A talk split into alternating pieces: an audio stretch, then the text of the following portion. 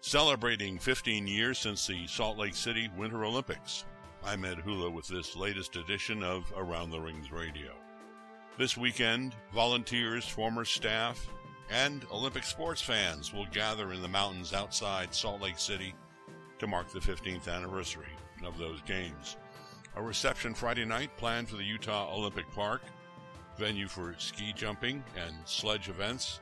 Staff and donors to the Utah Olympic Legacy Foundation will be there, along with former Salt Lake City President Mitt Romney and our guest on today's Around the Rings radio, Fraser Bullock, former Chief Operating Officer of the 2002 Winter Games.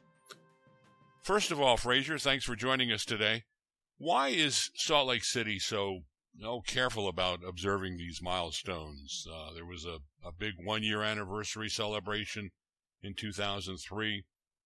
Uh, 2012 had a 10 year anniversary, and now there's 15 years. Uh, why so intent on marking all of these milestones? Uh, for us in Utah, and particularly Salt Lake City, the Olympics really transformed our identity internationally, nationally, and as a community. And we still savor those special moments. And, and the, the Olympics were so successful here that everybody universally looks upon them or reflects upon them so fondly. And so remembering once again the Olympics and getting together and reminiscing of different events and athletes and moments, it's just and and the other thing that happens when you put on a games is it, it becomes really an Olympic family of the OCOG and of Team 2002. We love to get together and see each other because we became very, very close friends during that time. And tonight you're going to have a reception, a Friday night reception at the uh, Utah Olympic uh, uh, Park near Park City. Night, Friday night at five o'clock. The uh, ex-president yes. of uh, Salt Lake City Olympics, Mitt Romney, will be there.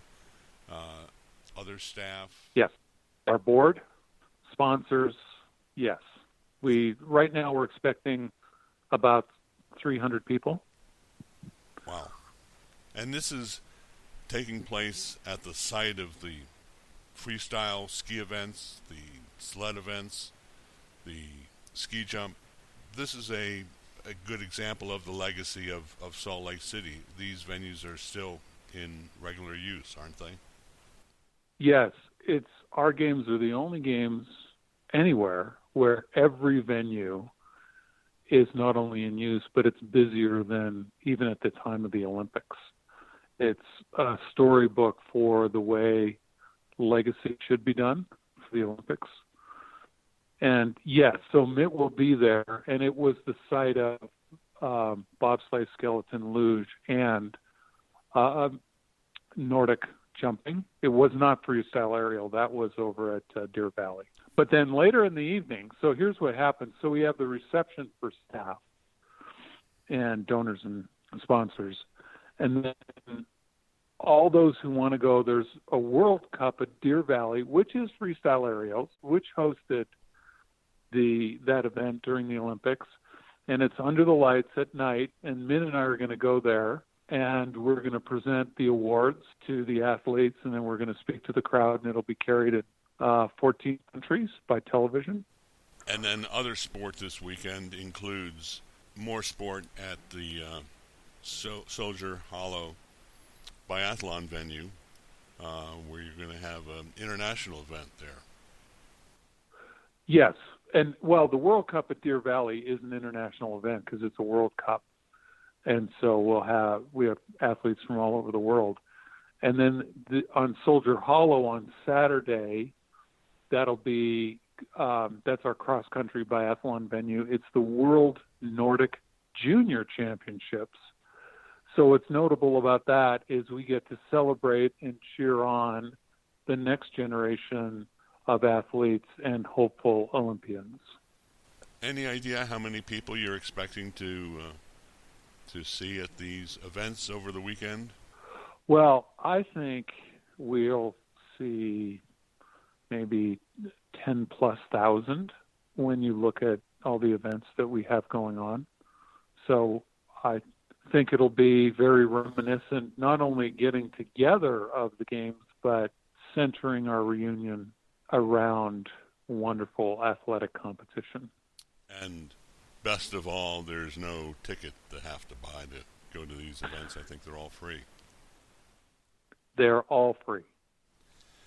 There must be some disappointment on the part of Salt Lake City uh, over the lack of opportunity to bid for another Winter Olympics, given how committed and directed the United States is with this 2024 Summer Games bid of Los Angeles.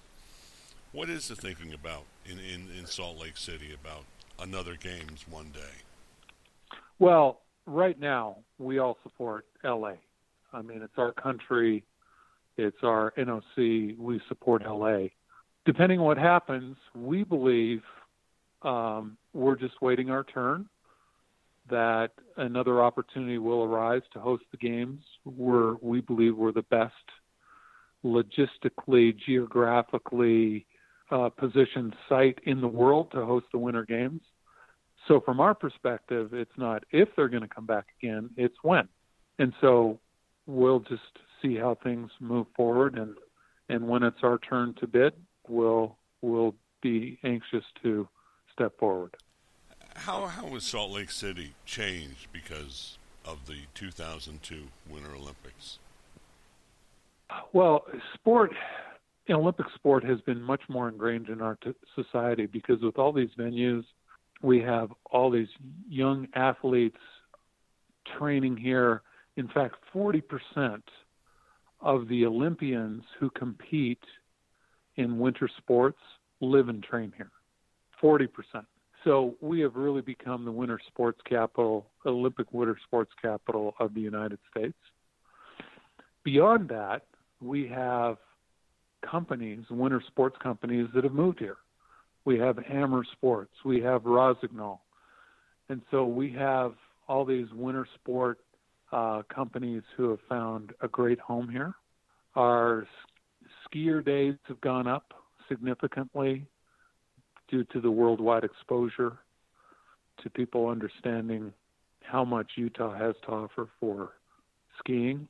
Economic growth has been boosted I mean, just all across the spectrum, we have been very blessed by um, hosting the games. And across the world, though, other cities have great problems overcoming doubts and worries about the impact of the games in their city, and it's been very difficult for for some to uh, stay in the race, as we've seen for the 2000. Um, 22 Winter Olympics in particular. Um, what, what, can what can be done to make the Olympics you know, more acceptable, easier to manage for a for a host city, especially the Winter Games? Well, the, the the key issue, and the reason a lot of countries pulled out of the 2022 games, is because they saw the price tag associated with hosting the Olympics and the numbers just became astronomical. And it's extremely difficult to host the games without spending a lot of government money. And Utah was just a unique um, situation that we were able to uh, generate a profit here while others are losing billions of dollars. And so a company or a country that's going to host the games needs to see if they can figure out a model where they can at least break even or not spend too much money. And I know that Agenda 2020 has been that's one of the things it's focused on is to make um, hosting the games much more feasible economically. To me, that's the big one. I think a lot of people have pulled out just because uh, countries have pulled out of games just because of the concern over the total cost. But for you this weekend, uh, hopefully there's uh, some good times, some happy stories, some camaraderie, and uh, big crowds turning out.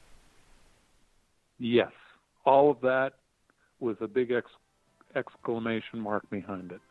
Fraser Bullock, the former chief operating officer of the Salt Lake City 2002 Winter Olympics. Uh, thanks very much for joining us today on Around the Rings Radio. Oh, you're welcome. Thank you. We've been talking with Fraser Bullock, the chief operating officer of the Salt Lake City Olympics of 2002. He's been our guest today on Around the Rings Radio. I'm ATR editor Ed Hula. Thanks for joining us on this edition of ATR Radio. Good day.